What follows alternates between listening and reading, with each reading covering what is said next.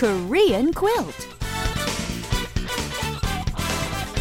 And once again, welcome back to KQ. That's right, Korean Quilt, your guide to the Korean language and culture. Culture. Ooh, we have a doozy of an expression for all our KQ listeners today. Try to guess what it is, Richard. I'll give you a hint. You can hear this expression a lot in Jamaica because they are so laid back. No woman, no cry. Is it like a reggae man? No, it's no problem. Or in Jamaica, no problem, man. 문제 없어요. Oh, that was very clever. And also a doozy. Here, munje means problem and opseo means, well, to not have. Exactamundo! And you can use it when you're expressing confidence about being able to achieve something or when you are literally saying that something won't be a problem. All right, so it ain't a problem, baby. Why don't we get into some practice with the pronunciation? Okay, no problem, Mun.